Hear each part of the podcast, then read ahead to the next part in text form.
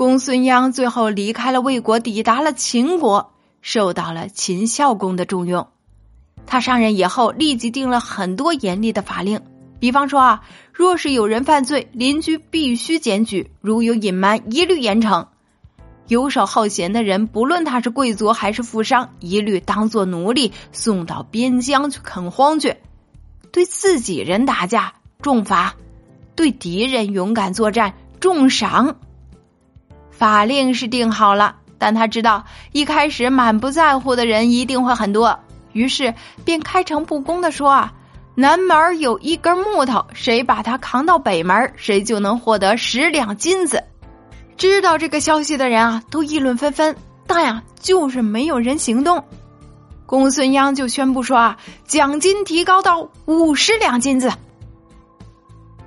有个傻呵呵的青年就心想呢，反正我试试看呗。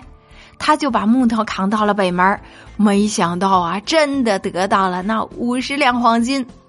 这消息传开，全国上下都知道了一件事儿：这公孙鞅立法是说到做到的。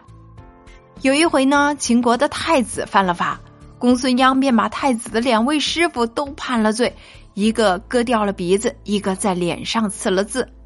于是就再也没有人敢藐视新法了。哎，就这样十几年下来，秦国就变得强大，并且有秩序。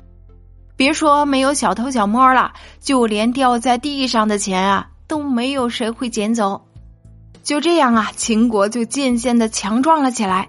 但是呢，他的国君并不声张，只是在默默的等待时机。